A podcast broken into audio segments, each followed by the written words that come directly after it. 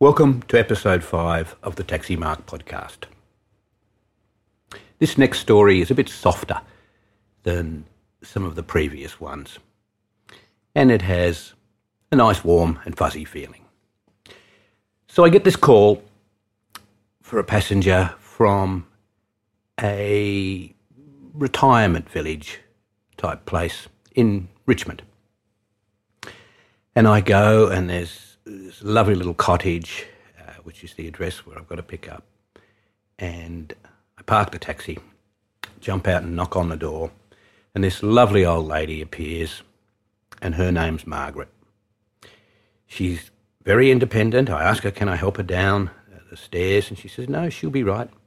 And she comes with her walking frame, and eventually we get her into the cab.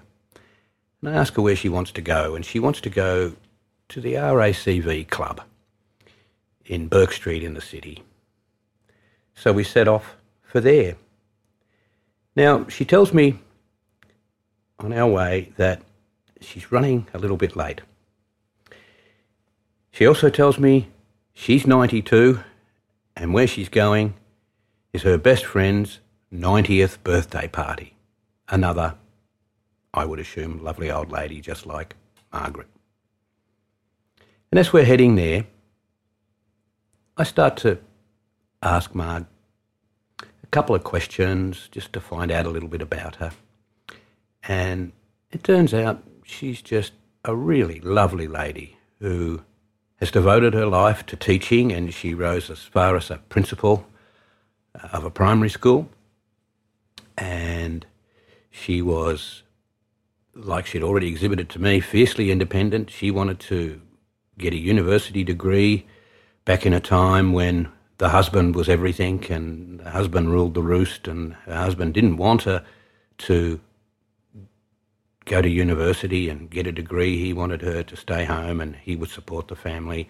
But she wouldn't have any of that and she wanted to be independent and get a degree and have a career of her own, which is highly commendable uh, considering the era and the time that she lived in. So, as we're getting, getting closer to the city, the subject that she was a little bit late, I could see was eating away at her. And I said, Look, you know, why are you late? She said, Well, the taxi didn't turn up. And uh, I said, Well, I must be the second taxi they rang, but you could just blame the taxi uh, service, just blame the taxi company. No one will have a problem with that. And she said, Oh, okay. And I find out she's been friends with this 90 year old whose birthday it is for a long, long time. And um, that lady is reasonably well to do, and hence the big celebration at the RACV club.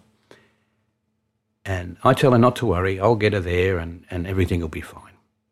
So eventually we do get to outside of the RACV club. This is Bourke Street on a Friday, uh, around about seven o'clock. And there's just people everywhere and cars everywhere. And I could see she's daunted by what's in front of her. And I said, Margaret, don't worry.